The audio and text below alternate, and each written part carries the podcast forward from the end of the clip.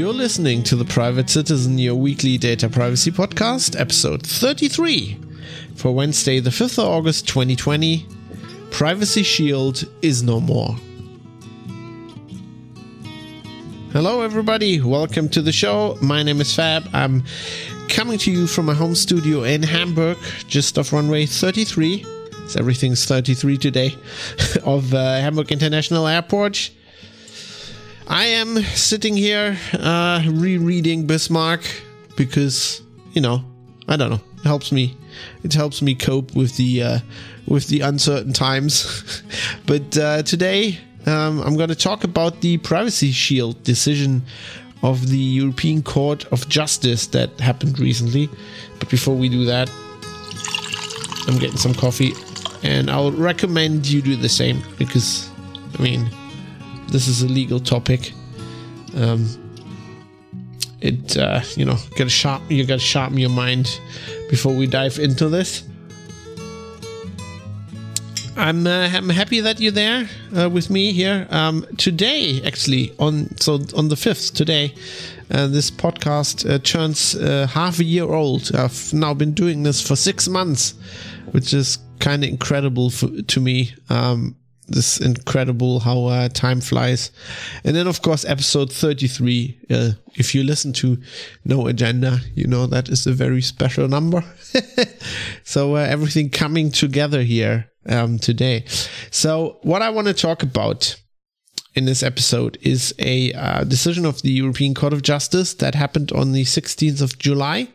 So um, it's been on the docket for quite a bit. So I had it, you know, I had it, I saw it, and I was pretty much um, I w- wanted to say resigned, but not really resigned. You know, I, I knew that we had we'd had to do an episode about this. Um, I just had some other stuff I had to go, get out of the way, so we're now getting to it.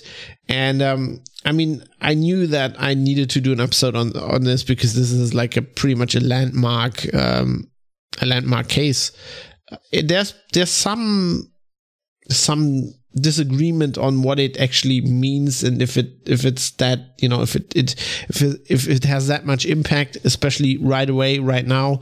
Um, i'm going to talk about that on the show but uh, yeah we'll, we'll, we'll see. But i think it's it's nonetheless very important and something you need to know about if you're interested in um, privacy and you know especially if you're in europe but also kind of if you're in the US and probably you know it's just it's just I mean this this this there's a privacy battle going on uh, between the European Union way of thinking and the US way of thinking and I think it it will it pretty much impacts anybody no matter where you are uh, because I mean when the GDPR was uh, came into effect lots of other countries uh, outside of of the EU um, looked at this and, and started looking at this. And I think there will be um, either similar regulations uh, in same direction or pushback. Uh, depending on where you are. And so it's a very important topic. And, and we'll get into that momentarily. I just wanted to say um, if my voice sounds a bit rough and, you know, um, my voice sounds a bit weird, it's because we're in the middle of allergy season and I'm, I'm up to my gills and uh, antihistamines, but uh, that doesn't that doesn't stop my nose from being uh, almost completely uh, unusable. So uh, just just be aware of that. It's just something I can't change. It's a bit dumb when you're a podcaster. Uh, this started happening to me a few years ago, and now I'm I'm doing everything I can, but uh, it's hard to. It's it's actually hard to fight it. So um, just just so you're aware. And uh, just with that disclaimer out of the way, the other disclaimer, of course, uh, copious show notes for this episode can be found on privatecitizen.press. And as as as usual, um, this show, if you if you're listening to this for the first time, my goal with this is to provide people with information that they can look up themselves. And you know, obviously, this is my viewpoint, and there might be there might be things I talk about which you think are not correct or you know are are just wrong. And um, I want to engage everybody listening to the show, not only as listeners, but uh, as producers. So if you have uh, opinions, if you have contradictory points or facts, um, please send them to me. Contact details on privatecitizen.press. Um, in the show notes, there is a uh, subheading producer feedback, which includes the feedback that I'm going to talk about at the end of the show. And that has a link, a contact me link. And there's one in the footer as well. This goes to fab.industries, which is my blog. Uh, fab.industries slash contact has a lot of ways of contacting me, including, um, anonymous stuff. So if you're somewhat of a, you know, if you're a whistleblower, you want to send me some information, you can do that that way. Um, just so you know, you know, I um, I want to encourage everybody with this to think for themselves, and that will mean you have different viewpoints, which I, I want, I value, I want to hear about. Um, this is somewhat, you know, this is my my attempt of as you know as a prof- professional journalist myself it's my attempt of trying to fix the current media landscape or you know the, the traditional media landscape where you have people that are in control of a platform and they will tell you a viewpoint basically and they present you with facts or sometimes even wrong information um, for whatever reason. And you um, you're kind of you know that's kind of the received wisdom you're supposed to just accept that. And i, I want to get away from that. I think it's much harder these days to have balanced a balanced viewpoint especially on political matters. And you know privacy often is political. So it it it, it all flows into that. And i think it's very hard. So i think the um my approach to fixing this is uh, making it clear that this is my research. It's through, it's you know viewed through my eyes, and um, giving you the sources that I use. So you, if you want to, you don't have to. I mean, you, this is a service; you can just listen to this. Um, but if you want to get in, engaged and you want to look something up, and you're like, oh, maybe this doesn't seem right, or maybe you know. I mean, I'm talking about US stuff here, for example, and you're from the US and you know better. Um, you can look into it. You can tell me um, and that, that's my way of uh, of changing, of trying to change the way journalists journalism works. My humble attempt. But with that out of the way, let's actually get into the topic that we're here for. That we all gathered together um, to discuss. Which today is the um, so on, on the 16th of July, the European Court of Justice, which is the Europeans, uh, the European Union's court um, that so uh, in the European Union, if, if if you're not, you know, we are Germany is part of the European Union, and Germany, of course, is a sovereign country um, and has a high, highest two highest courts. Actually, we have a constitutional court and kind of an administrative court. Um, but when when the European Union, you know, in the, in the process of that being established and and uh, you know uh, built, um, changes were made. So there's now a European Court of Justice that if a German court decides something, um, and the highest court in the land, that usually was, you know, if, if they, of our version of the Supreme Court said something that, you know, that was the final decision. But now you can actually escalate it up to the European Court of Justice and the stuff they say. I mean, there are, um, bound to European kind of matters, but when they decide something, it actually supersedes uh, the national courts and they have to agree to that. And on top of that, of course, you can also appeal to them directly if your matter is um, you know of it concerns European regu- uh, re- you know legislation regulations and you think it's a European topic that applies to all the EU member states and then they also have decisions. And this is a very so the decision they made on the 16th of July this is case C-311/18 so the case was brought in 2018 um, basically invalidated the privacy shield agreement that the European Union has with the United States of America. Now, I had previously talked about the Privacy Shield in episode number five. Um, when uh, I talked about uh, Google, um, because of Brexit, moving its UK um, user data to the US. And, you know, I talked a bit about Privacy Shield in that respect. So if you want to go back to that, you can listen to that. But if you don't want to do that, uh, let's quickly, I want to give you a quick overview of how this works and what Privacy Shield is. Now, Privacy Shield um, has existed for a long time and especially before the GDPR, so the EU, EU data protection regulation that came into effect a few years ago and governs personal data uh, of EU citizens in the EU. Before that came into effect, it, it used to be called. Um, uh, why have I blanked on on the on the name now. Uh, Safe Harbor. It used to be called Safe Harbor, which, which always was a stupid name because Safe Harbor is also a concept that we have talked about before. Um, in the case of the US, you know, uh, social media and internet sites and you know them if they don't uh, editorialize their content then there's a safe harbor provision and all that kind of stuff.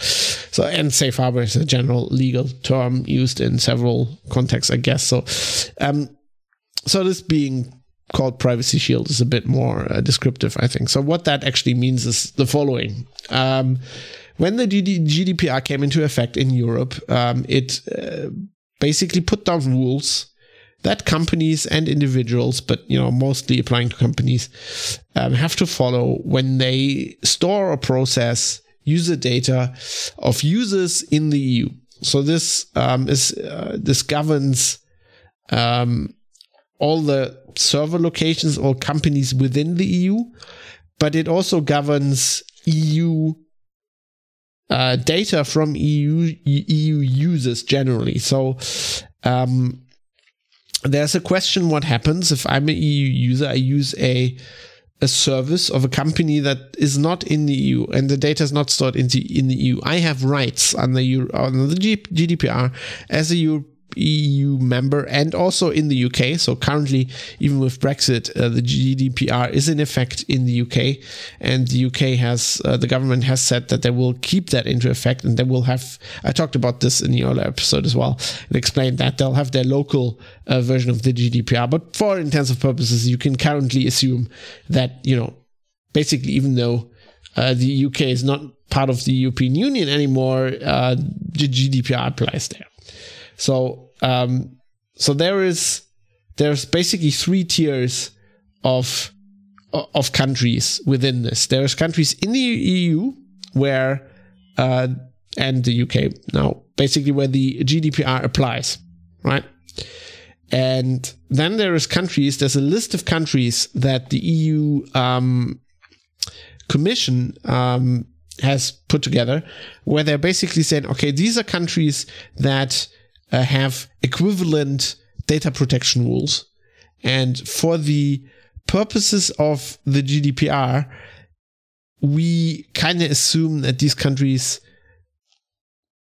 you know are like the GDPR. So you can freely export data into those countries. Uh, I think Canada's on the list. There's, there's several countries on the list, and then there's everybody else. There's countries that that are not on this list, and generally you're not allowed um, to uh, to export data there. So let's say you're a Ukrainian company um, and you have a subsidiary in Germany, and you're let's say a social network or a social network maybe uh, unrealistic. Let's say you are a a reseller of something, right? Um, so you have a you have a subsidiary of your company in Germany and that subsidiary, the, the data of your customers that you store and you process falls under the GDPR. Now, if you want to export data from your subsidiary in Germany to the headquarters in the Ukraine, you're not allowed to do that because the Ukraine is one of these countries where the uh, Commission says there's no proper data protection in place, nothing comparable to the to the GDPR. Now, if if you are a Canadian company and you exported it to a uh, to your HQ in Canada, then you would be allowed to do that. Um, you'd still have to abide by um, in Europe by the GDPR, but then it's just assumed as soon as the data is in the UK, you abide by Canadian law, and because the Commission currently says, you know, that the laws there are okay, um, you're allowed to do that. Now, the US um, is not on this list of countries where you can export it, but of course, the US is a, has a special. Uh, um, a special place in the world when it comes to the internet. You know, uh, most of the technology companies are there, the big ones, the ones we use in, in the EU as well, of course. And, you know, lots of the infrastructure is just routed through the US. Now, that would be a problem if you were not allowed to export data from the EU to the US. Now, to solve this, privacy shield comes into effect. So um, the EU Commission said, okay, um, the US is not on this list, but we have a special agreement with the US. And so, under this privacy shield agreement, we will treat US companies as being, you know, in one of these equivalent jurisdictions. Now, how this worked was uh, there was, I mean, this was kind of um, kind of haphazard from the beginning, and many people and privacy experts uh, criticized this from the beginning. Um, there's there's a list. Uh, so in the uh, in the US, the um, I think who, who, was it again? The um, the Department of Commerce, right? So the, the US Department of Commerce was administering a list where basically, if you were a US company, you could say, um, I want to be on this list, and then you sign a um, a set of rules that you agree you will abide by when you process data from EU citizens. And these rules were basically equivalent to the GDPR. They, you know, they were a bit laxer, I think, but it's like these rules, um, we will abide by these rules. Um, now, the problem was that, well, one of the problems is that nobody was policing that. And then there were other problems. We'll get into that. Um, so if you said, yes, I want to be part of Privacy Shield, you get put onto this list and then you are allowed to export and use EU data from EU users under these rules um, and, and save them to, you know, store them on US servers and process them there and all that kind of stuff. So, of course, you know, Google, Facebook, everybody, every, all the big companies were on this part of this privacy shield. Now, there is an Austrian uh, privacy activist called Max Schrems.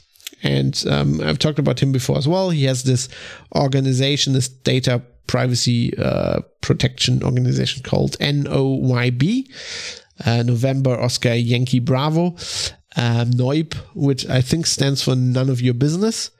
And he basically made a, a living, as far as I can tell, out of suing Facebook. And this started with uh, um, a uh, suit uh, with the European Court of Justice uh, that is case C-362-14. So this was started in 2014, um, where basically, so face Max Schrems was saying Facebook is exporting. So Facebook has a headquarters in Ireland, which is the EU centered the EU headquarters, you know, Republic of Ireland being part of the EU, and um, they that that's where you know that's their that's their entity uh, in the commercial entity in the EU. And they were using that to transit data um, from from the EU to the US. So let's say you're a German Facebook user, right? And you have a or an Austrian Facebook user, and you have an account with Facebook, then they um, you know were processing that data on US servers. I mean there there weren't there, there isn't like a um, separate EU only way of you know storing that data or whatever right? So you know they were exchanging that data through this eu subsidiary. Now that of course their eu subsidiary fall i mean they were doing that under privacy shield and the eu sub or back then um, you know at the at the point where this first lawsuit uh, was going on i think it was um, it was still safe harbor, but whatever. Let's just call it privacy shield, right? They were um, exchanging that data under, under privacy under privacy shield, and they're. I mean, you're a you're EU user, and they have a subsidiary in, in the US, so you know your data is covered under the GDPR. And um, Max Schrems first, um, because Facebook uh, is headquartered in Ireland, first complained to the uh, Irish um, data protection officer um, and said, "You face, I mean, Facebook is is is." taking my data and taking it to US servers, and there it is under scrutiny. There it is uh, subject to being spied on by US intelligence services. We know this. There are laws about this, um, and that does not comply with the GDPR. I don't understand how this is possible. And um, as far as I can remember, like the you know the the data protection officer wasn't really uh, doing enough um, addressing this. So Max Schrems sued uh, Facebook, um, you know, under, um, you know, at the European Court of Justice, and he won that first uh, lawsuit in 2015, and that the rules uh, were changed, and this is, I think, part of you know when when when when it was renamed Privacy Shield and all this stuff happened. But Max Schrems said this is not enough and sued them again, and now he's won this second second case.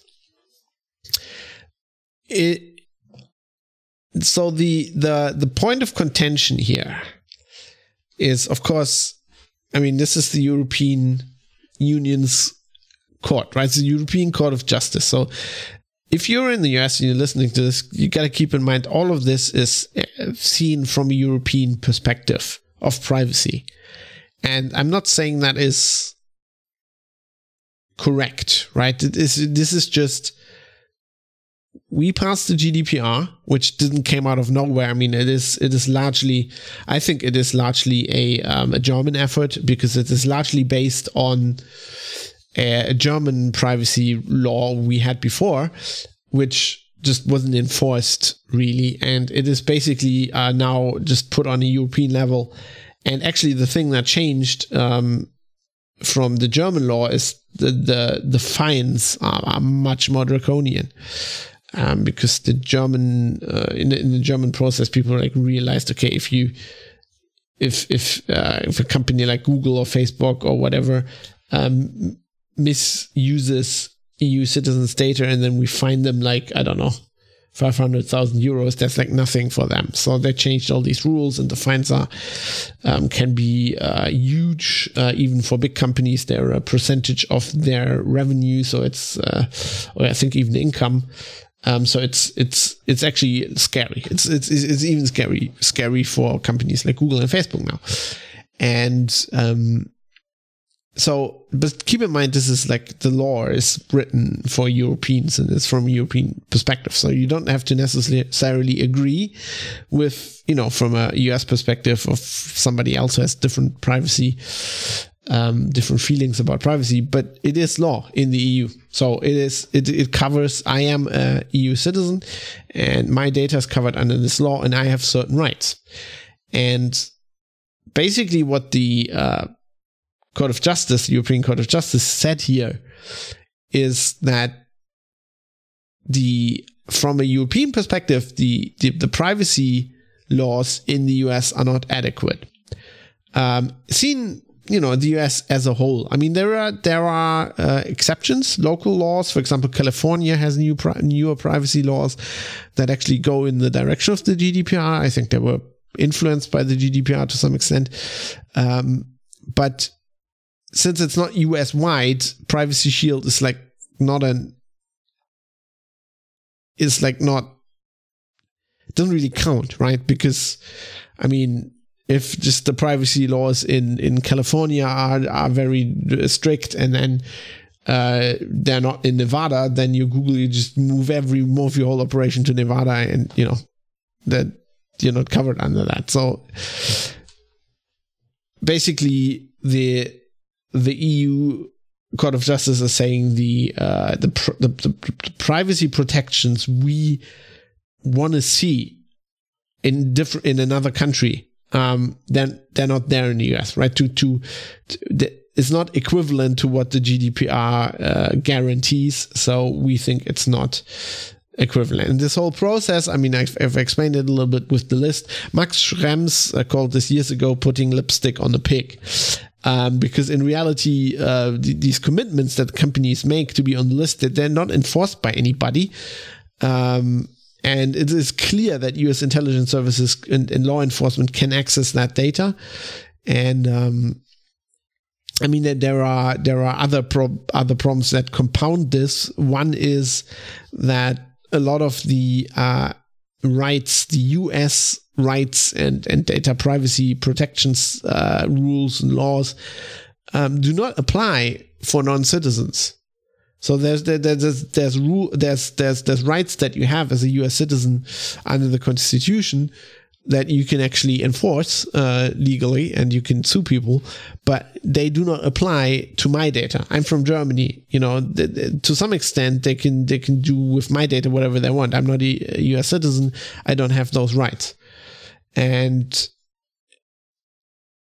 so basically the um, the European Court of, Just, of Justice. One thing they criticized was this they're not the, the laws aren't adequate um, and they they don't apply to Europeans a lot of the time and also there is no real legal recourse so even if there there were rules and they were violated as a EU citizen I do not ha- really have recourse to to uh to to have you know to to, to sue anybody um so I can't I mean, I can sue Facebook in Ireland for what they're doing in the EU, but I can't really sue them. So if, let's say, okay, let's say I have a Facebook account, right? And the, um, some law enforcement, you know, gets a, gets a judge in the US and gets a subpoena or whatever they need. Um, you know, they get legally get to look at my data in the US because of some, something that happened. Um, then I have no real working legal recourse. I can't sue Facebook in Ireland for something that, that their US subsidiary is doing locally in the US, which is completely legal. Right. I, and I can't go and, and go to like, I don't know, the Supreme Court or whatever and say, look, this violates my rule, my, my, my, my rights because um, I don't have rights under the US Constitution and the US Supreme Court doesn't care about my rights under the EU Charter or whatever, or the GDPR. They don't care about the GDPR for something somebody's doing locally there and probably legally. So they, you know, that that was also a big um, criticism. So this is also this is something privacy experts and legal experts have criticized for a long time. And you know, this Max Schrems lawsuit is just you know the, the the first case that was really um, came through, which basically um, made all this come to a head. Um, interestingly, I find okay.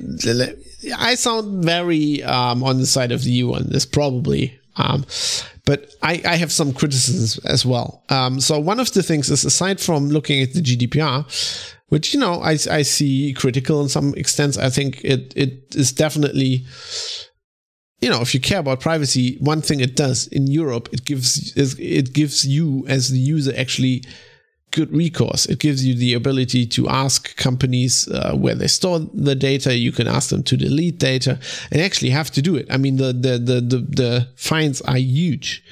Um, and that i mean i think that in itself is a step forward because you have finally have legal recourse that actually works you can you know it needs to be scary to to actually um, work um, I mean, we can, you know, it's it's problematic for companies. It's especially problematic for small companies. There is there is uh, lots of criticism it could be leveled against the GDPR, but you know, this is not the episode for that. I mean, and we can talk about that at some point. I think it's it's an interesting topic, especially if people write in and say, you know, uh, I'm interested in that.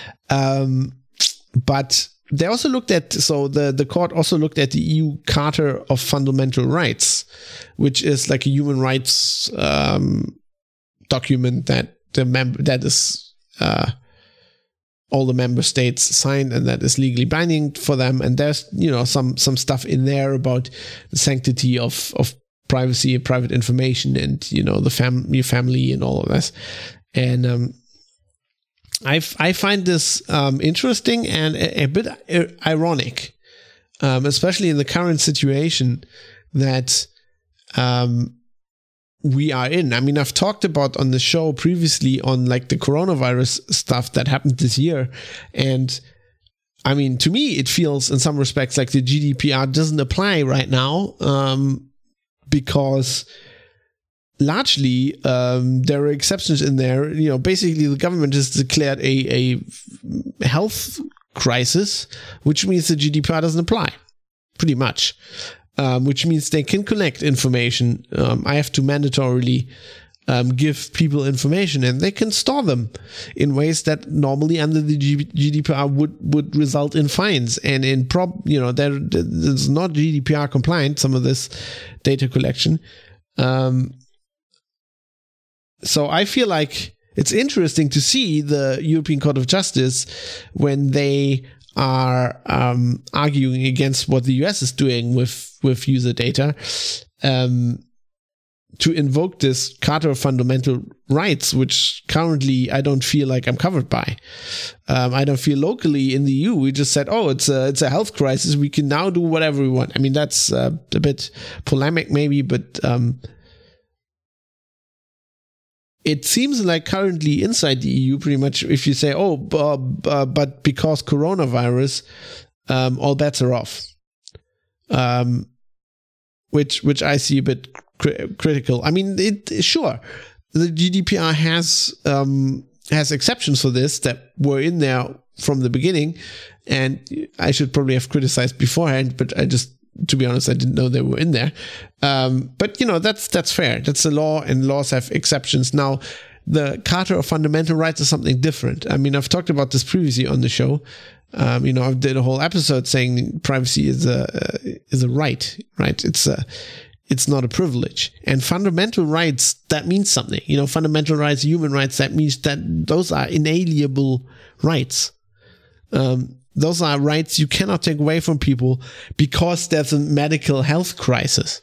At least that's how I feel. Otherwise, the, the label is meaningless right? If you can, I mean, all fundamental rights can be restricted in some way and have to be, you know, I mean, there's always this example people call, you know, uh, right to free speech, but if you're yelling fire in a, in a theater and all of that, that's a bit simplistic. But yes, uh, legally, all rights um, have boundaries, um, especially when when the importance of you know the lives of, of fellow citizens is concerned. But still, um, still, I feel like fundamental rights means something something more.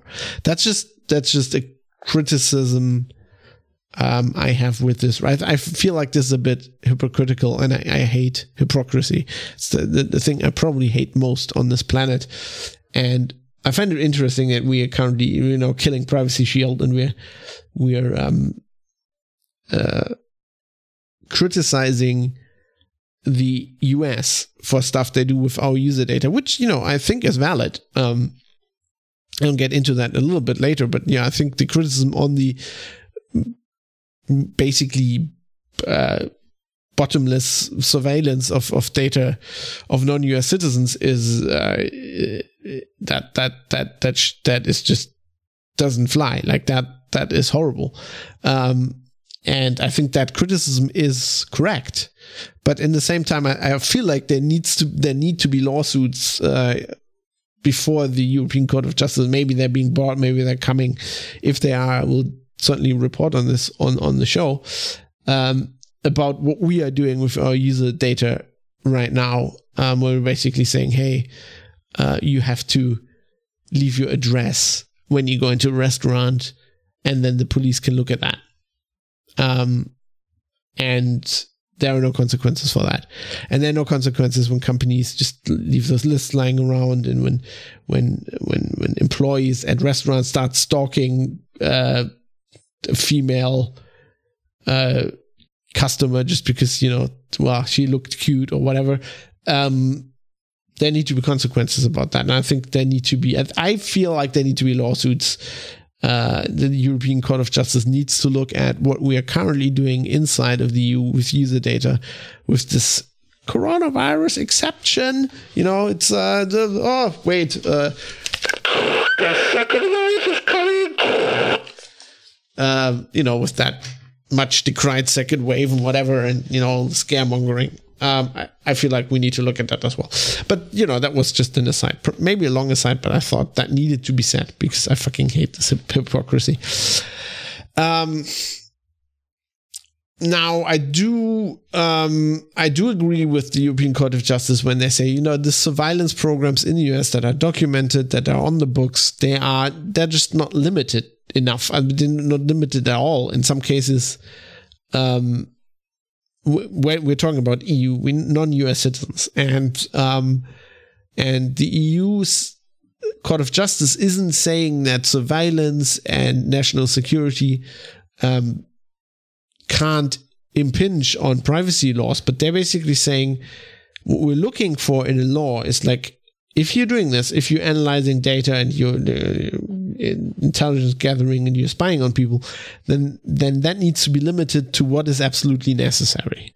And you read this often, like in in EU laws about this kind of stuff. And we can argue, we can argue that intelligence gathering by EU, uh, you know, and I do, uh, I do often do uh, by by you know law enforcement and intelligence services.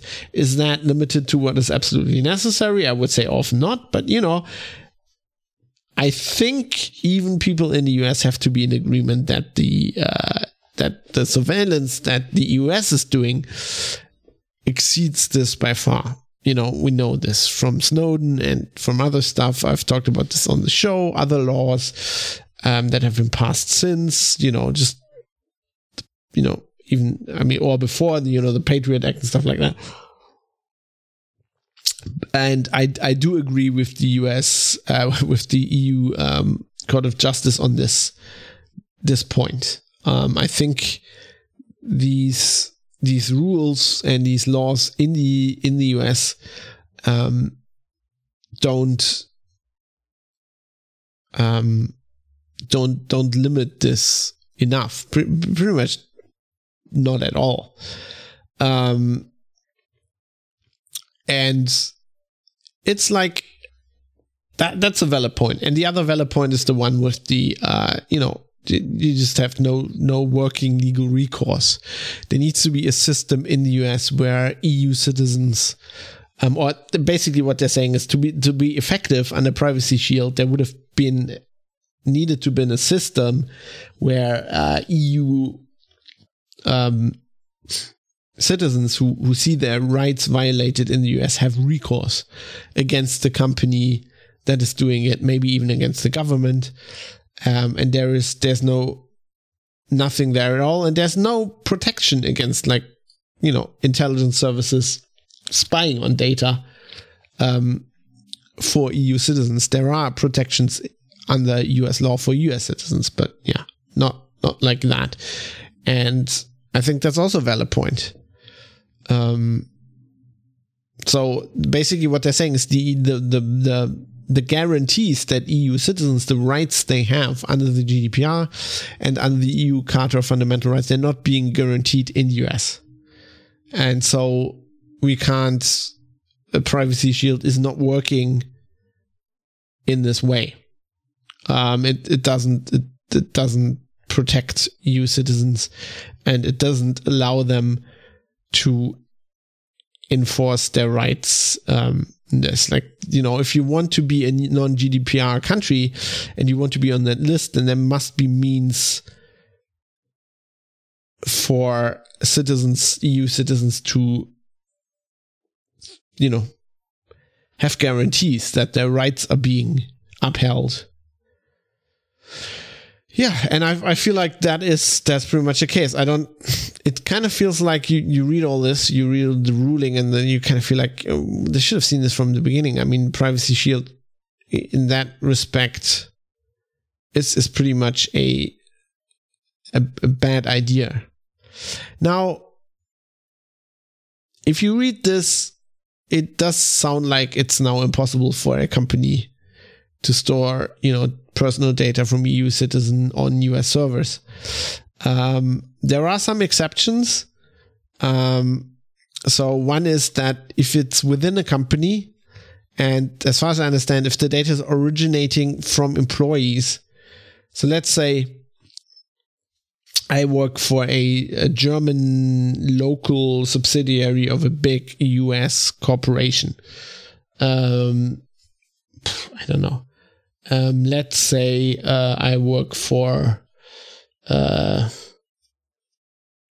just, just pick some. I'm just blanking on a random. What would be a good example? Um, uh, let's say I don't know Coca Cola, right? I work for the Coca Cola Germany, and they they do it's probably this is a bad example because that's too franchised and it's it's probably too big. Um, let's say i work for johnson and johnson for example. Uh, you know us pharma uh, drug company right? And i've i work for a, a, local german subsidiary like johnson and johnson deutschland or whatever they're called.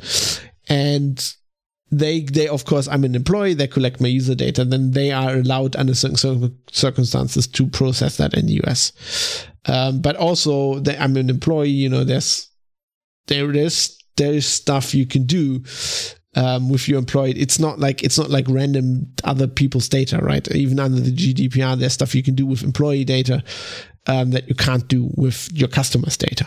Um, especially also because lots of this will be um, specified in the um, in your employment contract, right? So the the idea is that if you don't want that, don't get a job for that company. So stuff like that is allowed. And then there is um, another method, um, which I'm going to talk about in a bit a bit more. Uh, but there's these there's these things called that are within Privacy Shield or within no within the GDPR actually um, that are called standard contractual clauses. And this is basically uh, so if I'm Facebook, um, I can have a contract with my users and they sign off on this, and then I can process the data in the US. So currently there are voices. I'm going to talk about this in a bit when i when i'm trying to have some some analysis of of what this actually all means. But there are voices who are saying okay with that it's still intact. It's business as usual. But there are other voices especially more critical and in germany where they're basically saying well that doesn't really help you because for that to work you'd have to have a contract is specifically with every single user. And you have to tell them very clearly what their data is being used for, when it is being accessed, who can access it, like specifically, right? So you can't just say, oh, on you know, if we get a subpoena from a law enforcement agency, uh, we will, if it's lawful, if our lawyers say it's lawful, we'll give them your data, right? You'd have to say what law enforcement agency, who is accessing it, like, like what special agent when no, not the actual person but like what what department is accessing it when under what circumstance all of that which is unlikely. Um, even for law enforcement it would be unlikely. It's completely unlikely for intelligence services. They're not going to tell you when the nsa is accessing what data under what you know circumstances. Um, i mean this is part of what the the Court of Justice generally um, said here. The, the, the problem is you can have um, in a country, you can have stuff like national security matters, right? Where it's like that that supersedes in certain situations uh, the privacy rules that people have.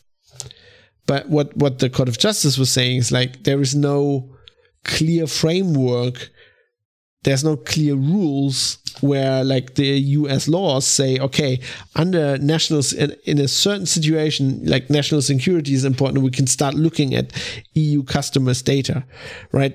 From from what the Court of Justice is saying, but what we are seeing from the EU perspective, basically, national security in the US always trumps. Ah, word play on words here a little bit.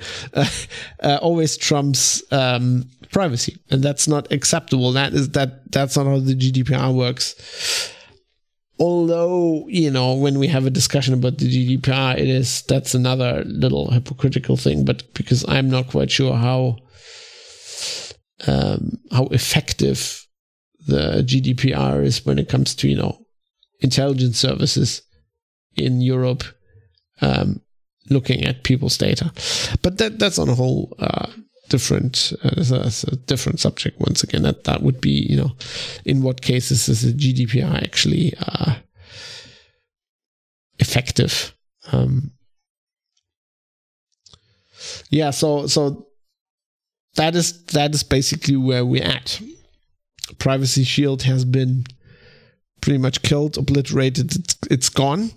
It it's not it's not legal. Uh, all these doing that, you know, exporting data under these circumstances is is is not legal. Um, now that leaves us with the question: well, what does this actually mean? if I interpret all of this from a you know German perspective, we're pretty strict on privacy. Uh, you'd think that with that, currently uh, U.S. Co- companies can't use U.S. servers to process and store um, EU data from EU uh, individuals. And it seems unlikely that they'll fix Privacy Shield. That will be a new thing because it's highly unlikely that Donald Trump will will will basically extend the olive branch and and and have a have an agreement with the EU where they're basically guaranteeing certain fundamental privacy rights for EU citizens. I mean, if you listen to Trump, he's like the EU ripped us off for years. The EU is cheating us. Uh, he's not gonna he's not gonna agree on that. He knows that a huge part of the US economy by now is um, digital services, you know, uh, companies that have a lot of, you know, a lot of the people using them are in the EU. And he's not gonna, he's not gonna put a burden on them to satisfy what he probably thinks is like crazy EU demands. On the other hand, I think that's very unlikely. What is probably more unlikely is that Joe Biden wins um, the next election, the election this year. But even then, even if Biden wins or whoever you know is going to be uh, president, if Biden keels over one month into the, or, you know, is declared uh, you know, it's a 25th Amendment, you know, it's declared not unfit. Whoever, whoever of the Democrats is going to be the president, then, um, I mean, they're not going to, they're not going to change this. Well, I mean, you can see un, even under Obama, uh, what was going on. Um, they are more sympathetic to the EU and generally to privacy rule rules. But just look at you know Democrat, look at Clinton, uh, at at uh, Obama. I mean, did they did they curtail um, the intelligence uh, apparatus? You know, did they curtail any of the espionage programs? No. I mean, they're, they're not going up against that. That is not a platform you can run on as a US, you know, hopeful president. Even as a president, you can't, this is not something that is done where you like, um, say, ah, well, I, I feel like privacy is important and I feel like the privacy of EU citizens is, uh, is more important than US national security. That just that doesn't fly, even if you're a Democrat. I mean, it's, it's probably even if Bernie Sanders would have in some way got elected, uh, which is even more highly unlikely. Um, you know, that that's not that's not there's nobody ever did that, right? That's that's, that's not, not how things work.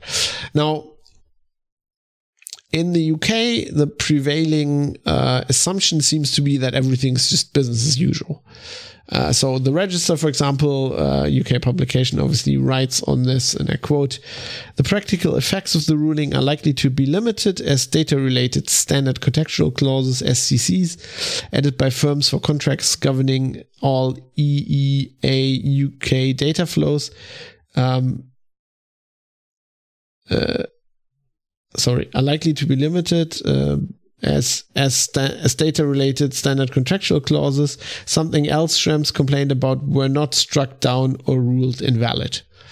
At a press conference late this morning, Commission Vice President Vera Jourova, so from the EU, who has responsibility for values and transparency, reassured businesses the Court of Justice declared the Privacy Shield decision invalid, but also confirmed that the standard contractual clauses remain a valid tool for, trans- for the transfer of personal data to pro- processors established in third countries. This means the transatlantic data flows can continue based on the broad toolbox for international transfers provided by the GDPR, for instance, binding corporate rules or standard contractual clauses. Um, she's probably right. I mean, they're probably right that on a technicality, this is still possible. And certainly, you know, people haven't cut any cables and data flows have not stopped. But I feel like as there's going to be, um, le- legislative and you know uh, investigative uh, pressure on this, and these these standard contractual clauses SCCs are part of the GDPR, so um, they're not exceptions to the GDPR. They are ways of um, of extending the guarantees of the GDPR to other countries, and you know the the European Court of Justice might not have struck this instrument down, but I think they have clearly said that the current legal situation in the US does not give EU citizens enough rights. They're, you know, under under under the GP under the GDPR, it doesn't extend extend these rights far enough. And what privacy experts are saying is, yeah, you can put stuff in the SCCs, right?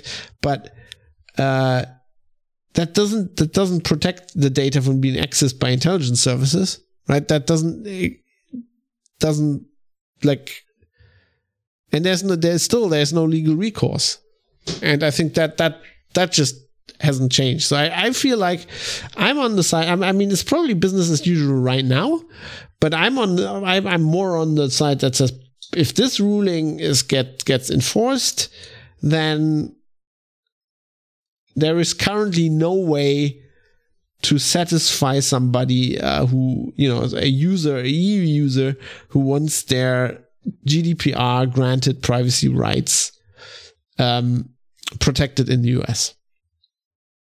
Because there is no way for a company to ensure that uh,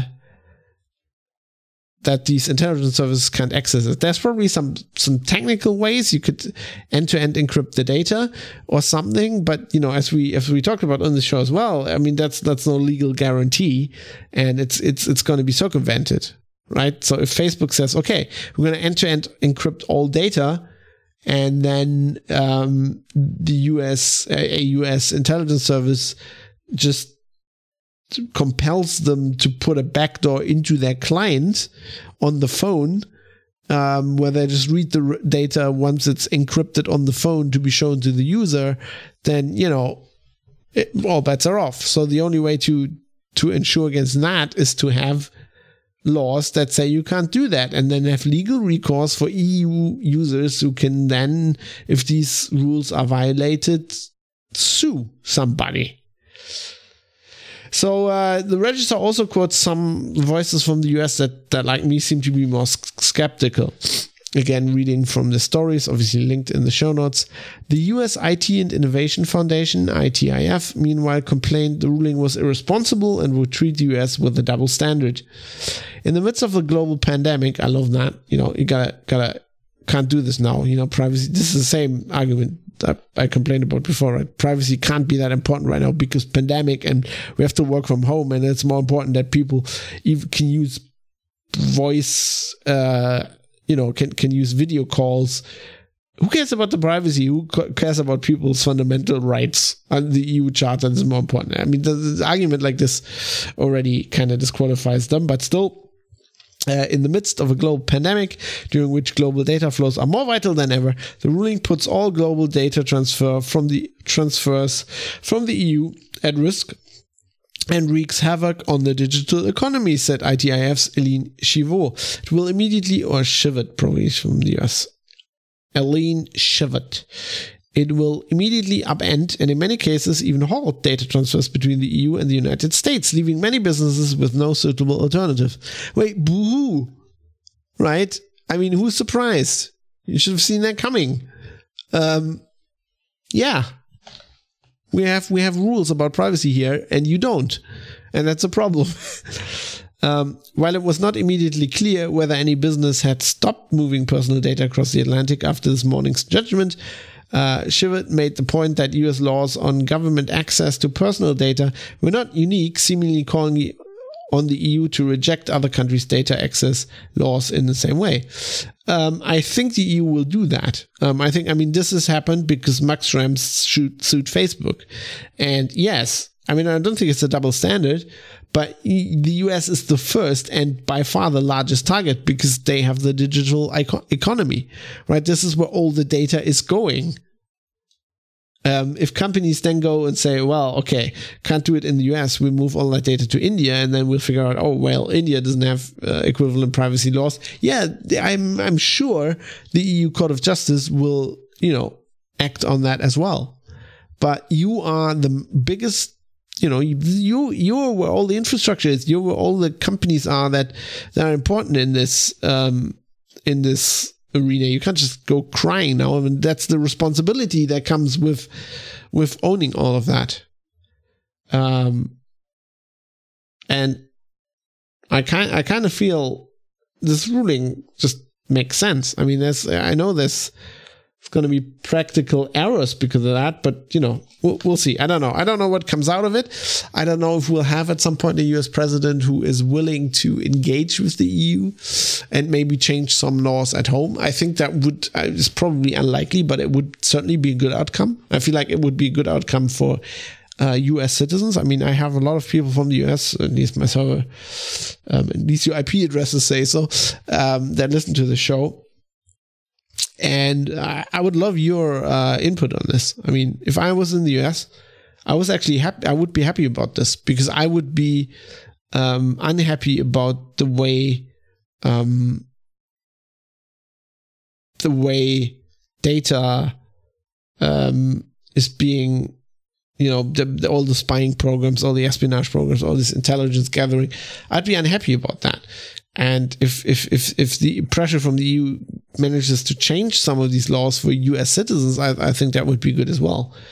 Um, as a European, from the at the very least, um, I would expect that my data that goes to your country it's on your servers. That I have the same rights that a U.S. citizen has. I think laws that say basically, oh, we can't spy on on on U.S. citizens, but we can spy freely on anybody else. They're just unjust laws. I mean, I understand why they're there from a you know national security standpoint, but they're unjust laws. And I mean, we have laws like that in in the EU. I'm not saying you know. Uh, the first zone and all that. I mean, but I, these are unjust laws, and I, if we ha- if we have laws in the uh, EU it says, well, um, your your data um, is not protected here because it comes from the US, then I, I'd find that un, unjust as well. I actually don't un, don't really know how that would actually work. Like if you're a US company and you have data, uh, um, if you're an EU company and you have data from a US customer, I think that would still fall under the GDPR, not as in um, it's personal identifiable data from a European, but it's it's from non-European. But I think it falls under the GDPR because the GDPR applies to all data, personal data held on EU servers, no matter where it originates from. I could be wrong on that. Um, but I mean, what the GDPR does is basically, practically, even if that's not the case, I mean, your your data will be um, will be handled the same way, right? Um, even if you do not have right to write in and like, how's my data? Um, ask them like, where's my data stored and how is this processed? Um, and you can I in to have it deleted. I mean, all the processes are there. I'm pretty much sure a lot of companies would just delete it if you do that, even if you're not a EU citizen. Um, I don't think they even check that. I think they check that you are EU, right? That, but uh, so that not that somebody else can check, they can just get my data deleted. Uh, but I mean, all the um, the waste data are handled are still the same, right? Because these companies they don't have a database for non-EU customers. It's all the same database, and you just apply the highest standard of you know protection, being careful about this kind of thing. Uh, but still, you know, I, I, I, that is just that's just unjust. I I don't like that. I don't like that in the EU either. But in the US, it's very it's very prevalent in, in, in these kinds of uh, laws and uh, where where the, the, protections are concerned is pretty much only for U.S. citizens. So I don't know.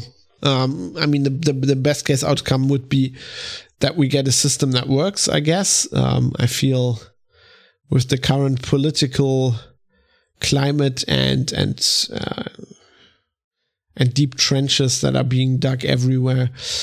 It's unlikely, so I don't know where this leads. I don't know what it does in the foreseeable future. Um, but it's definitely very interesting, and I think I think it's a battle. It's a it's a battle for the minds. Um, you know, broader broader speaking. Um, it's it's a battle of the minds between um,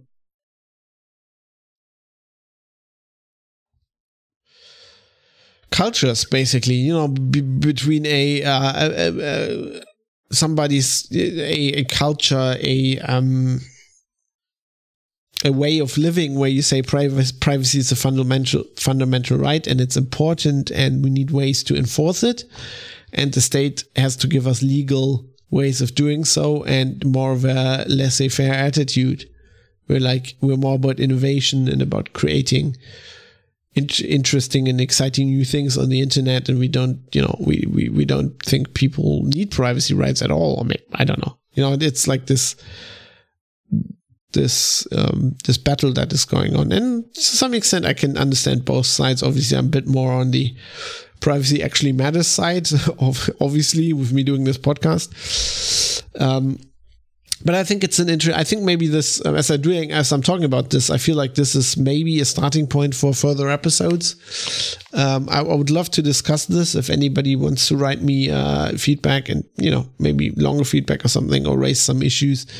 Uh, maybe I can use it as a starting point as a as an episode about you know generally the GDPR and you know different views of privacy. I think. Um, I mean, one one thing I wanted to look at anyway that is on the list um, just as a general topic. I want to talk about like this post privacy stuff, and you know, do we actually need privacy? Is that that supposed to be a fundamental right? Um, so very interesting stuff. I hope you find it interesting as well. If you do, um, please, please, please write in. Uh, as always, contact details are in the show notes. Private Citizen Press, where you will also find um, the materials I used to uh, bring you this episode and, you know, links to everything and stuff like that. And with that, maybe we should talk about the uh, producer feedback because uh, we've got some. First off, uh, we have uh, Stephen from Raleigh, North Carolina, home of uh, Red Hat. That's where Red Hat, Red Hat's HQ is. Um, and Steven says that Butterbeans, who had written in uh, with some comments on the previous episode, episode 32, um, has a point. And Steven says, um, and I'm gonna comment on this throughout. I think I hear what you say. I hear what you're saying about keeping social media. I mean, this is a different topic now. We're now talking about um, social media and uh, the the thing with the um, you know with uh, the, the political fight with Trump and, and, people and basically saying, you know, should we um, should we change this clause, this safe harbor, different kind of safe harbor uh, clause, where basically if social networks um, are um, just just let user publish whatever they want to write without editorializing it, without checking it, without deleting things, without censoring things, then they are uh, broadly speaking uh, not responsible for what's in those postings. Um, and we're talking about that, and Butterbean had written it. Anyway, Steven says, I hear what you're saying about keeping social media completely free and open without fact checking or other controls interjected by the companies, and in principle, I agree. But Butterbean has a good point about the sheer scale of their reach and the magnitude of their impact. Twitter, Facebook, at all aren't really comparable to an intimate conversation among fr- family and friends. Through them, we listen in on conversations from all across the country and beyond, most of which have nothing to do with us personally. They shape the content of national dialogue, which isn't really a dialogue at all, not because of their formats, not least because their formats aren't designed for thoughtful expression, but rather for knee jerk reactions, and that at a massive scale. Now, I get this is an argument that comes up a lot, and I get where you're coming from. I just feel like um, yes, I mean, social networks are not like a conversation with between family and friends, but they are kind of what they are. Yeah, they're socialized mass media. Um, what you're seeing here is this discourse, which, which isn't really a discourse um, that is happening on a national scale, is nothing new. Um, I mean, you, you you still have this happening, and the main outlet before the internet and before social media of this was, you know, television and political talk shows and people sitting there and having a discourse that, you know, didn't really uh, has nothing to do with you personally and kind of shaped the national discourse. But that wasn't like a dialogue either, a real one, right? This were television executives putting people there or radio, whatever, or newspaper, you know, people. I mean, if you write into a newspaper back in the day, you know, yeah, editors pick what letters are in the newspaper. That's not really free discourse, right? If, if, if they have a political bias, they might just pick certain things. Um, so I don't think, I don't think this is, this is new. I also don't think like knee jerk reactions. I mean, that is basically what people on talk shows are doing. It's, it's, not different. It's just like, oh, they're the experts, right? But they're mostly, they're people that know as much about a certain topic as you and me do. It's just like, you know, they're just known for something. Um, Anyway, Stephen continues, we're also seen over the past few years how bad actors have exploited these inherent characteristics of social media to intentionally sow misinformation and strife and distrust across the country. Perhaps we should think about email spam. Okay, let let let me um, comment on that. That's also not something new. This used to happen through your newspaper, or still does. This happens through journalists who report on things that they got fed by somebody, which was, you know, propaganda. Um, I mean, this is this this is what the Cold War was right? The Cold War was both sides, the Soviet Union and the US, in with different mechanisms. You know, in the US it was more like movies and uh, I don't know, you know, rock and roll records, and with the Soviets it was more like actual, you know, what you would more traditional propaganda and placed information. This is not new, and I don't think it's gotten worse. Um, it's certainly not worse than it was in the Cold War right? I mean, yes, there's disinformation out there, but you know, in the Cold War, the most of the inhabitants of Eastern Germany learned what happened in Chernobyl, which was when was that 1986. They learned that in 1990 when the wall came down, right? It just, it just imagine that level of disinformation where a whole um, this is like something that these days you probably only have in North Korea and probably not even there anymore, um, where a whole population of a country didn't know effect like a nuclear power plant exploded in a basically a neighboring country, right? So it, it's just changed. That's what I think. Anyway, uh, Steven says, perhaps we should think about email spam. It's said that most email traffic in the world is in fact spam. Well, it's not said that is that is very true. Uh, email providers like Gmail do incredibly well in filtering that out for us.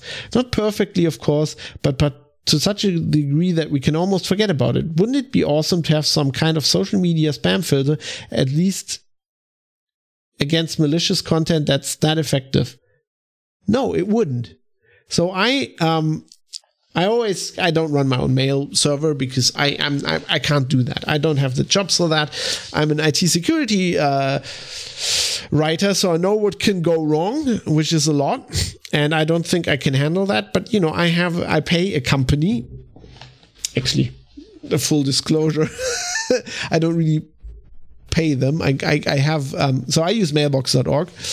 Um, I use a, a, free account that provided to me. Um, because I'm a journalist and you know I'm I need that's well it's it's not my only email provider let's put it that but you know um, if if they hadn't provided that for me I'd, I'd be paying for that to be honest um, so I, I use a, a mail provider that's very transparent where I can I can look pretty much I mean I can't look directly on the server but you know I can turn all the filtering off and I pretty much do I have my own filter rules um, and why do I do that? Because an I, am an IT uh, security journalist, and you know I can't use Gmail. I mean, somebody sends me something, email Gmail thinks that's uh, that looks weird because it is weird because it's part of IT security research and uh, or maybe spam research even. Like I need to get spam because I need to know what it looks like. That's another thing. But Gmail just filters that out and never shows it to me, right? Like this, this is not usable.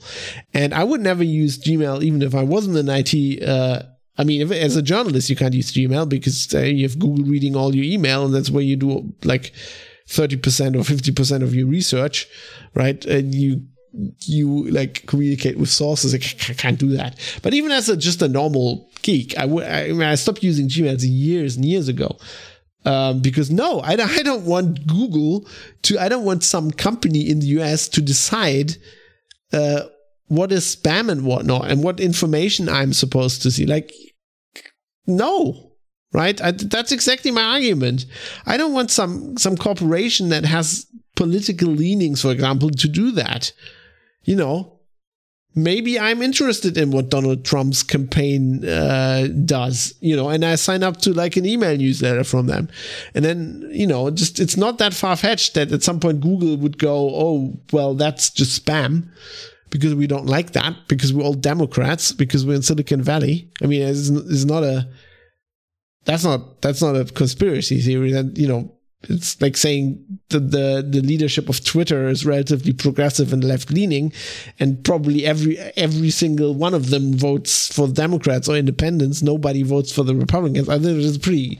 I mean, that's pretty clear, right? I I I, don't want to. Um, allege that they're filtering email that way, but they could be, right? I don't want, I don't want that decision to be down to, to, to somebody I don't know that I don't have no recall. Have you ever tried contacting Gmail about something?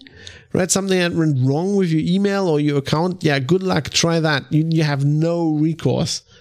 Um, and I personally, I rather filter all this shit myself. Believe me, I get a lot of spam. I get a lot of spam. I get a lot of email. Um, I get more email than you could probably imagine. Like seriously, I, it's, it is it is a huge burden on my life. But you know, I have to take that on because I I I wanna I wanna have I want to impose my own filters on my sources, not somebody else's, and especially some something as intransparent as Gmail's spam filtering. Um, just if you want, if you don't believe, let's just run some tests on what they feel. It's it, in some cases it is really weird because it's like all some AI fucking algorithm, right? There's no no nobody deciding. Hey, m- maybe that rule is, is not you know, a spammer start using the word soap a lot and it starts filtering out messages that are that maybe I want to get that use the word so I mean that's a simplistic um, example, but you know that's how that's how it largely works. Um, yeah, so no, I don't want that for social media. I don't I don't want that for public discourse. Right? I want I want to get the stuff that is propaganda. And the problem is that if you have a certain viewpoint, yeah, you go, oh yeah, that's obviously RT and that's Breitbart and that's all propaganda. Um, but the shit Nancy Pelosi says is not propaganda. No, that has no that that that's. I mean, there, there's some there's some stuff that you know comes from sources like that that is obviously not true. Right? That you, you just I don't need to be a New York Times fact checker to figure out that there's stuff being said that's that is not true, that is misleading people for political reasons because it comes straight from a politician. I mean, of course. But but then that is not filtered. Like I don't I don't want that. I don't I don't think these these these are just that well just the wrong word. Um, there's no balanced filtering going on. And where that is maybe the case for spam, that's that's just how it starts, right? No, Nobody's nobody's stopping them from implementing another filter. And of course, you can say, okay, you use mailbox.org or whatever. I actually also use Tutanota. Um, and I tried to spread it out. But you could say, well, they could have political leanings. Yes, they could. Um, but they have a much more uh, trans- transparent system for me with more direct access to my email. Um, and actually abilities to to to select what filters I use. Of course, I, have to trust them in some way. But you know, they're a company that make money from people using their email. I trust them more than Gmail, which is Google, which makes money by advertising. Right? They have no interest in in like their their direct business interest is not providing an email customer with a good email experience. That's just a side effect of their business of collecting people's data. Anyway, um, maybe I sound very critical, Stephen. Uh, you know, if you listen to the show, you know that's the way I am. I appreciate your input very much, and uh, I mean the the fact that we're just talking about this is, is hugely valuable. Um, and I'm, i mean that's a valid opinion. It's just not. I, I don't think it's it's wrong. It's just not my. That's not how I weigh the importance of like these things. Anyway, uh, Stephen goes on now. Sure, who's going to be trusted uh, to be the fair arbitrator of what's true or not, what's malicious or not? Exactly. That's that is exactly the problem.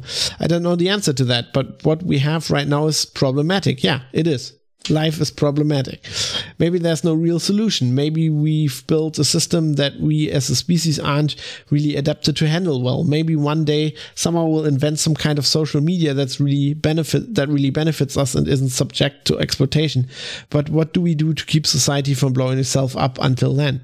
Okay.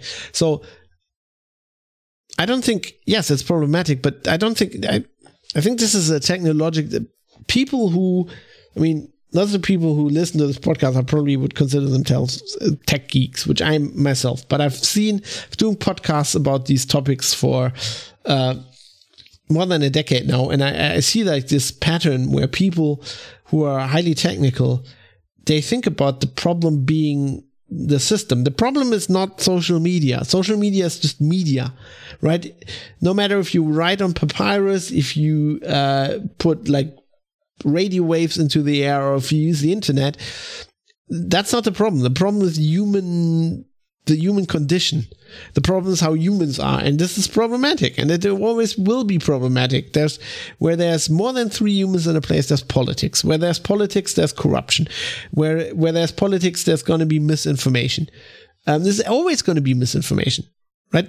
I mean, that's that's what happens. I mean, advertising is misinformation. You know, at the simplest point, misinformation is telling you true things but leaving other things out. That is misinformation. Um, it's everywhere, and I don't think society is blowing itself up. You know, we're not. I mean, yes. I mean, as a society right now, we actually, you know, we have peace, like mostly. Um, we're doing quite well um, yes, we are we are at some point destroying ourselves. I mean, I I, I think a good example is um, you know coronavirus stuff, which I've talked about on the show. I feel like we completely, as the society, completely fucked up on that. Like we we haven't we've misjudged the danger. We've we've implemented measures that that in hindsight are idiotic.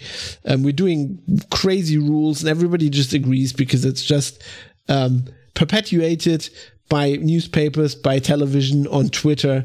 But, you know, is Twitter the problem? Is the, the television medium the problem? No, it's people. It's journalists who don't know what they're talking about, who don't have enough time to research stuff. It's filter bubbles. But I mean, you can have these filter bubbles in real life as well. You don't have to be on social media, right? If you just hang around with people of a certain political leanings, then you will only get that information. You don't will not get the other information. So what do we do? I feel like um, I mean I've said this before. I've talked about this in the episode where I discussed a lot of things with Mike on journalism. Um, this is not a solution for everyone. It's probably only a solution for 2% of the planet. But I feel like if you listen to this podcast, you're probably a nerd and a geek and, and interested in information and, and, and, and you know you're you, you're walking through life awake with your eyes open and you're analyzing things and you have a brain that works that way. And and if you're like that you belong to these 2% and these two i'm just saying 2% i don't know. Maybe it's more. I don't maybe it's 5% let's say it's 5% and these 5% of the population um, have the intellect and the ability to if they get off their ass and if they want to start analyzing stuff you don't have to be a journalist, right? I stopped watching TV probably 10 years ago, maybe even 15. Um, I stopped watching TV because I couldn't stand it anymore. I couldn't stand the bias anymore. I couldn't like I I went to the internet and I I went like okay, and even that this was before I was a professional journalist. Has nothing to do with that. I just made that ability my job because I thought I, I realized I was good at it. But you know, I, I just thought, no, I'm going to look at it's not that hard. I'm going to look at the stuff myself, right? And if a new virus comes up, um, there's a Wikipedia article on that, and that has problems. But even reading the Wikipedia article, I, I already know more than they're telling me on TV. Right, where they in Germany for like two weeks on mainstream, publicly funded, also unbiased with great reporters telling people that it was a DNA virus because I don't know. You read the Wikipedia article, the, the first two lines, you know that that's wrong. It's more work, yes. And I think the problem is we've been, we've become, as a society, we've become complacent and we just sit around in our it's turning into a rant, but you know that's how it goes. We sit around in our uh, in our ways, and we don't want to change our ways, and then we just complain. Something goes wrong, we com- we don't complain. Change stuff. Change your habits. Stop complaining about the world going to hell in a handbasket and social media being so bad. Um, follow more people. Follow more diverse sources. Oh my God! If you don't get off social media and get your information from somewhere else, I don't know. I don't I don't care, but do something. Right this year, um, when it's all uh, totally unrelated, but just just an example. I, as a kid, I used to be, you know, I used to play football. I used to be quite fit, right? And I'm I'm a nerd, so I sit at home all the time, and I, I'm I'm I was getting fat, not really fat, but like you know, good sized beer belly. Certainly not uh, as as fit as I was when I was younger, and I just accepted that. And when this whole nonsense started and I couldn't go out anymore at night, you know, couldn't do certain things I do in my free time, I just had time on my hands. And I was always running a bit, but I was like, okay, I've got time. I can't go out because anything, but I can go run. I went running. And I just kept at it. I realized, well, it's uh, inconvenience and puts a stress factor in my life because I have to have the time to do it. And some other things, you know, that I'm doing have taken the back seat to that. But I thought this is important. I need, I want to change. I want to, I want to change the way I'm here. You know, people worry about the coronavirus and how, how, how you die when you're older. When I know, you know, my wife does, um, does heart research into heart diseases, right? And the thing that kills, millions more people than any virus is heart diseases. That kills everybody, basically. Kills a lot of people. Like it, it's it's worse than cancer. It kills you know heart related circulatory diseases. Kill lots of people, and lots of that stuff is preventable if they just spend a bit more time uh, exercising. Right? And I was like, I know how important this is. And I, I, I don't like how I look because I, you know, at least you look better. So why don't I just take some time in my week and start go running? And I just kept at it. And I was like, I'm going to change my life. So I started in March, start, you know, when this whole thing kicked off, I started training. I was always running a bit, but I started training in earnest. I could barely run six kilometers, barely. I now run 14 kilometers right? I started to do some little bit of muscle training for my arms because I, I, was getting, I was watching UFC and I was like, why do why do these guys look better than me? Why do I have puny arms? Maybe we can do something about that. And that's just completely aside. What I just want to say, we need to, sometimes you just need to, you need to gather a bit of will and need to change. And I feel like that's the same with, you know, consuming media. It's a, it's a change in your, in your mind, right? And I don't mind you having using Google for the spam filter. I know lots of people who do that. I mean, it's just not something for me personally. Um, but I feel like calling for some some arbitrary guy in a company to to start censoring all of like that's the only information I get. That's pretty much the only unfiltered information stream I still have that is uh, timely and valid is Twitter right? That's where I get my information from. And yes, it has downsides because I need to filter. And sometimes I, I, I you know, sometimes I believe something and it's, it's, it's well disguised propaganda. Yes, that happens. But if you start checking what they, what, what, what they write in newspapers and what they, what you, what you, watch on TV and then just assume that's broadly correct. If you start checking how much of that is wrong, because you know their sources are wrong and they didn't filter their sources correctly then you'll see that if you apply your mind to it and do it yourself which is of course work yes. Um, but you know it's the only way you better yourself by putting some work in. And you will see that you're probably if you listen to this podcast you're probably much better off than what these my colleagues in in the media do. Anyway long rant. uh, thanks for writing and Stephen. I do appreciate it. I mean, this is this is uh, this gives us content. Hopefully, content people like. If they don't, write in and we'll have more content. Um, Stephen was referring to something Butterbean says, which was in episode 32. But Butterbeans also wrote in again and says, "Wow, fab! Just listen to episode 32. What a great fucking response to my questions. I like those man talks. Thank you for taking the time to give such a thoughtful response. Really gave me a lot to think about. Nice little interjection about Bismarck too. Well, it happens when you when you read Bismarck um, at the moment. Uh, as an aside, I started listening to Sabaton. And by the way, going back to Bismarck, right? I mean, if you go back to that time, it's I don't know, talking 1850 maybe. Um, if you look at that situation there, there, there was no unbiased reporting. Every newspaper belonged to somebody, belonged to a political party right? I mean, if you look at that, there were there was a lot more propaganda flying around there, and it was a lot harder to get at real information. We are much better off as a society as as it is right now. Um, sometimes history gives you an appreciation, and you figure out that things aren't as bad as you think they are.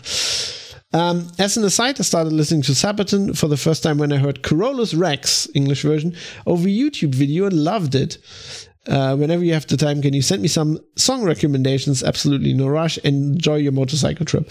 Um, I, I sent Butterbean some uh, recommendations. Uh, Carolus Rex is an amazing song, and I, I love the album. It's actually my favorite uh, Sabaton album. Uh, if you don't listen to anything by Sabaton, listen to that album. Just straight through from the beginning to the end. It has a it tells a story. It's like historical. Um, it's it's chronological. It's it's a, I love that album. It's great music too.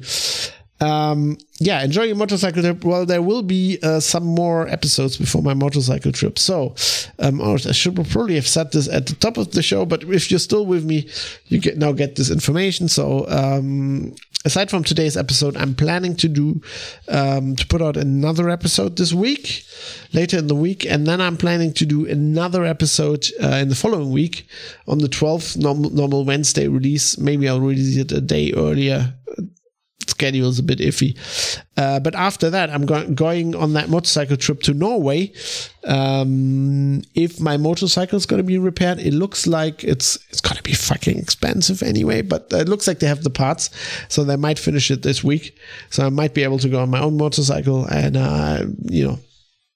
I mean, barring any more coronavirus madness, maybe the, the, the, Danish people let us through the country and we actually get to Norway and then we'll do the trip. Uh, but that means that in the week starting on the 17th of August, uh, so the Wednesday would be the 19th, there will be no episode, um, which is why I'm doing two this week.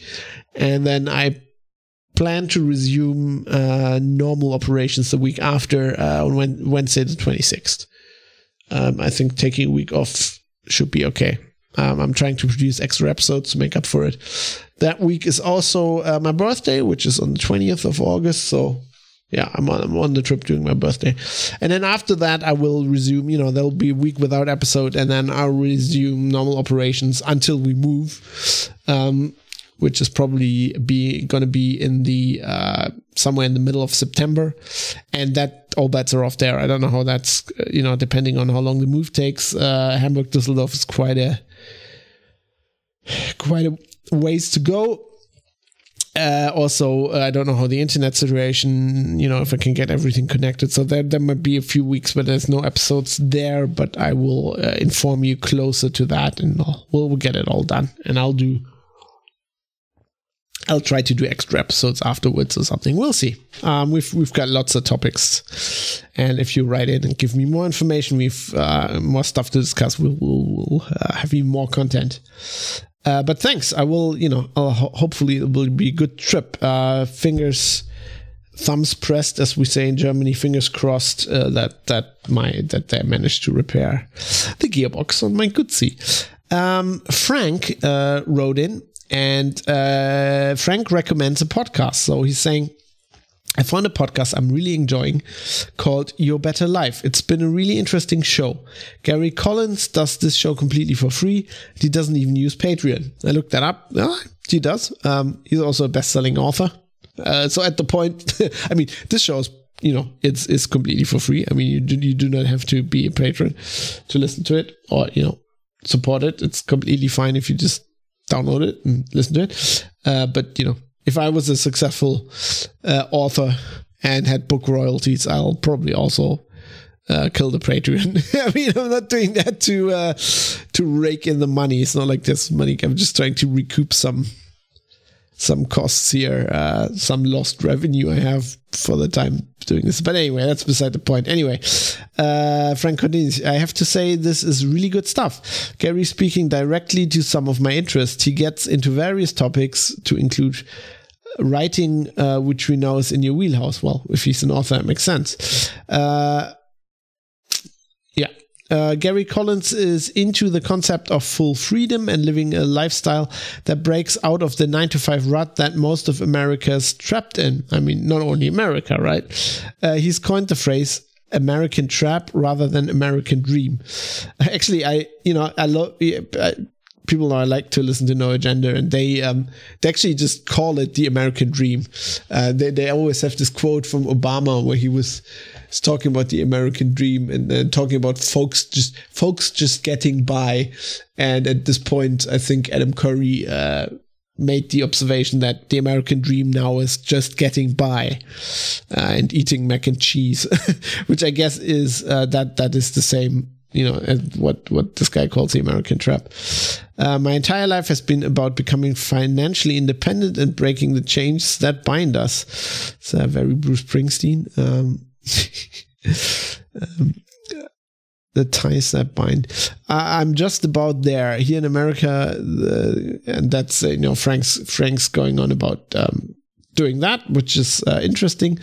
And uh, you know, how about the, the he's saying about control? It's not so much the government, you know, forcing you to do something, but it's more like as he says, the chains are economic ones, and we are simply slaves nonetheless. I wouldn't agree with that. You you know, you're not you're not a slave, but I mean, yeah, that that is a thing, and I don't think it's an American thing. I mean, that's just it's just capitalism. I'm not not sure the alternative is better, but yeah, definitely. And you know, as as you maybe know, if you listen to this podcast, that is what I've been doing as well. You know, that's why I I quit my job because I wanted to get out of this nine to five rat race. Um, and I wanted to try if I can do something else. And you know, having a Patreon for this podcast is part of it. Uh, Gary Collins uh, he then talks about how he was in the Army Rangers and stuff, and he recommends. Uh, uh, he says he writes he writes books. Uh, you might enjoy these so- shows. It's worth a listen, says Frank. I recommend episode number forty nine, "Truth and Con- Consequences of the Crazy RV Life," which is definitely down my wheelhouse with my camper van, and also number forty five, "How to Reclaim Your Freedom" with Matt Kibbe, Kib, I don't know how you say his name. Uh, Kilo India Bravo Bravo Echo.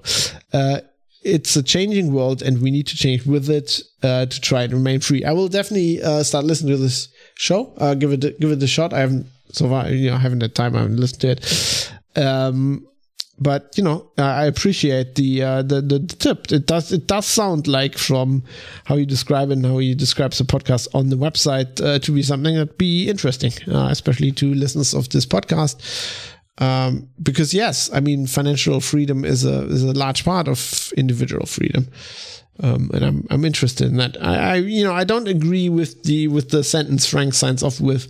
It's a changing world, and we need to change with it uh, to try to remain free. I don't I, I don't personally agree with that. I think that is um, that is a meme that the governments and companies are trying to put into your head um, I saw this Coke commercial recently where like, ah, things things have changed, but maybe we don't need to change back to the normal. Maybe we can change things. And I think this is a meme that uh, everybody's using to make you do things they want. I mean, Coke is not it's not in the business of improving people's lives, right? They're in the business of selling soft drinks. Um, that was an ad, right? They're not like no matter how they disguise their ads as oh we're also nice and we're all in this together it's an ad. Um, and and you know if coke coke is not in the business of making your life better um, if coke could get the government to uh, force everybody to start drinking coke instead of water they would do that in a heartbeat um, because they're a company. Um, so I don't, you know, they're, uh, but they're not the only one. I mean, governments are using this meme. Everybody's using this meme. It's just like uh, they want to change your behavior. And I don't think, yes, it's a changing world, um, but also, I mean, looking at the stuff we talked about in this feedback segment only, you know, I mean, that. It, I think we have a tendency. This is something you learn when you study history. Um, you live in the moment and people have a tendency to always um, dramatize the moment and make things worse than they actually were. If you look at the coronavirus thing right the world has not changed at all. The world hasn't changed. Um, we changed. We made changes but the, the the the facts of life haven't changed. There were always viruses. Um, there were always coronaviruses. I mean, this is SARS-CoV-2, right? There was a SARS-CoV-1. There was a MERS. Um, there was Ebola. There were worse viruses, and there were worse health uh, situations in the last hundred years, and we had a reaction, and people saying, "Well, everything has changed now. We can't back to the way it was before." Um, if they say that, you have to look at that. You know, going back to you know analyzing what people are saying and analyzing propaganda and and and and misleading information. You have to think, what is their agenda? Why are they saying like why can't we? Like we could, we could immediately go back to the way it was before. Let's get rid of the masks. Um, you know, some some of the stuff we could probably keep. I mean, having hand sanitizers in every store is amazing. It's good. I wasn't sick. This, you know, I, I got allergies from hell right now, but I literally, I, I didn't even have a cold since January. Nothing. I usually have like two colds a winter, right? I, at least maybe three. I've, I've nothing. I've, I've, I've never been this healthy because I'm, yeah, everybody's sterilizing their hands all the time, which is good. I mean, that's good. Um, I'm not convinced the masks are good, but you know, but even we could even do without that again. I mean, there, there's no reason we have to change. It's it's in our brains, and I have, I think we have to watch out. But I don't want to disparage from you know this podcast tip. It sounds sounds interesting. I just I this just rubs me the wrong way. People are saying these things because they're memes, and um, I, I feel like we have to, I have to fight that because um, I feel like no there, there is I mean I, I, titled an episode fighting the new normal. There is no new normal. Um, and the facts of life haven't changed since January. Um, there were viruses before. Um, the Ch- Chinese government was communist before. Um, they lied to us before. Donald Trump was in office before. Yes lots of people died of a disease, but people died of diseases before. I mean, we could have this exact same reaction to heart disease, right? We could, as a, as a, something could happen, and as a, as a, a community, as a, as a society all over the world, we could suddenly realize, shit, we, we, lots of millions of us die every year because of heart disease, and a lot of that is preventable. And if we just, um, you know, pointed the, the changed the medical system to uh, to detect this better. If we put more money into research if we improved things uh, we could we could we could probably eradicate a lot of as they call it now excess deaths due to heart disease. Or anything else? Like that's just the way the public conscious is getting is stirred in a certain direction. Um yeah, so that's that's why I always take issue with that. But anyway, thanks uh, for the comments. I thought this was amazing. This is good. This is exactly what I'm looking for. And um, I like how Butterbeans just took my, you know, I did the same thing with his comments, and I, I provided, you know, I, I provided my own arguments and and and spoke against many of the things he said, as I did to Steven this episode. And I feel I love the way he just reacted to that. He was like, "Yeah, awesome. I mean, the great response," even though I didn't agree with him. That's exactly what we need on this podcast. The fact that I don't agree with you doesn't mean your your your um, opinion is valid or that I hate you or whatever, right? I, I, I think it's interesting. That's why I'm talking about it. And oh man, there's so few people who, who see things these that that, that way, and I, I feel very very happy that um you know this podcast might not be the most listened to ever or even that I've ever done. But I feel like the people that, at least the people that are writing, they get it. They get this way of thinking. Um, and I love that. So uh, I hope uh, that this the, the, your better life podcast that it sounds like it's that, that way as well. It's kind of like uh, that's why I always talk about no agenda because I like their way of doing that. They're always you know they're always saying like you don't don't have to agree with things we're saying. That's not the point. We are trying to analyze something and we might be wrong, but it's about you listening to that and you getting ideas, you get pointers, and you're doing your own research and you're writing in and then we're discussing it think that's how that's I mean that that's new media. That's how media should operate. Right? It's no longer about the journalist on his platform, you know, pontificating about things how things should be. You know, and they make mistakes and I make mistakes, but I'm in a in a you're the producers. I'm in a discourse with you. Right? And uh, the mainstream television presenter on the evening news, they're not in a Discord with you. Like you can't write in and and they'll discuss that. No, because they're right and you're the plebs. Anyway, um, thank you. If you have, uh, you're not the plebs, you're producers on this show. So if you have input, please uh, write to me. Uh, contact details are under producer feedback uh, in the show notes, privatecitizen.press. Um, there is a link in the footer, or you can go directly to fab.industries slash contact and contact me there. And um, I've talked about Patreon before. I'm a, sadly I'm not yet a um, successful author, although I'm working on it. Grimdeep.com, grimdeep.com. uh, but until that point, I need to earn money, and uh, it's a free podcast. You're free to listen to it. Um, you can provide value any way you want. No value at all. You can write in, provide me with information, give me ideas what to talk about, or you can, uh, you know support me monetarily via uh, Patreon. There's a link in the show notes uh, how to become a patron, which is like a monthly uh, subscription, a small one, or you can just uh, send a one off payment to producers at fab.industries, but don't feel like you have to. That's via PayPal, producers at fab.industries. All of this completely optional. The so called value for value model, which means um, think about what value derives you derive from that show, how much that's worth to you, you know, in comparison to, I don't know, a Spotify subscription, a Netflix subscription back in the day before the world changed, going to the cinema, um, having a coffee on the road, stuff like that. And then just, you know, if you want to, you can uh, provide some value back, which is great and helps me do the show.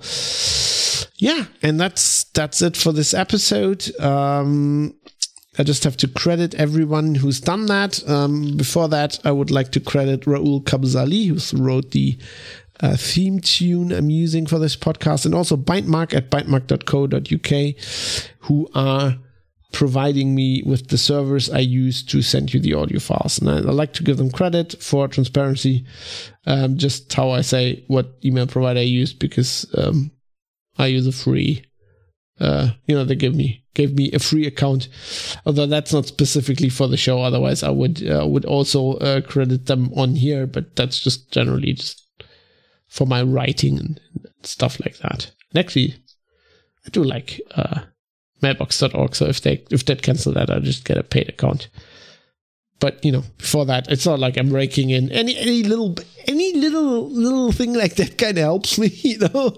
Um, not not turning a complete loss on writing free content for people all the time or recording podcasts. Anyway so thanks thanks to Bytemark uh, for that. And with that, uh, I would like to thank all the people who have given me money for this show, who have financially supported the show and have become producers in that way. So I'd like to thank Niall Donegan, Michael Mullen Jensen, Jonathan M. Hathy, Georges Walther, Dave, Butterbeans, Mark Holland, Steve Hose, Shelby Kruver, Kai Sears, Vlad, Jackie Plage, 1i11g, Fadi Mansour, Philipp Klostermann, IKN, Jaroslav Lichtblau, Matt Jellyman, Joe Poser, Dirk Didi, David Potter, Dave Amrish, Micah or Mika, Vitautas Sadauskis, Ricky M, Drive Zero, Martin, Jonathan Edwards, Barry Williams, Sylvia Vulcan, FJ. Thanks to all of you.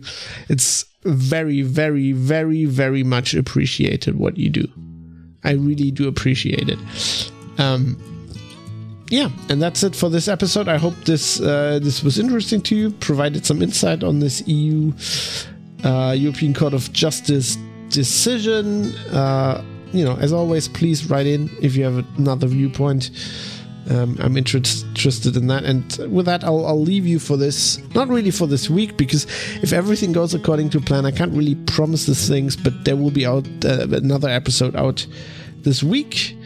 and otherwise, I'll see you next week before I will then embark on an epic motorcycle journey through Norway. Um, if my motorcycle gets fixed in time. Um, and if I have the thousands of dollars, uh, euros, uh, I have to pay for that anyway. um, have a nice, uh, have a nice time. Until then, um, just remember, aim to misbehave.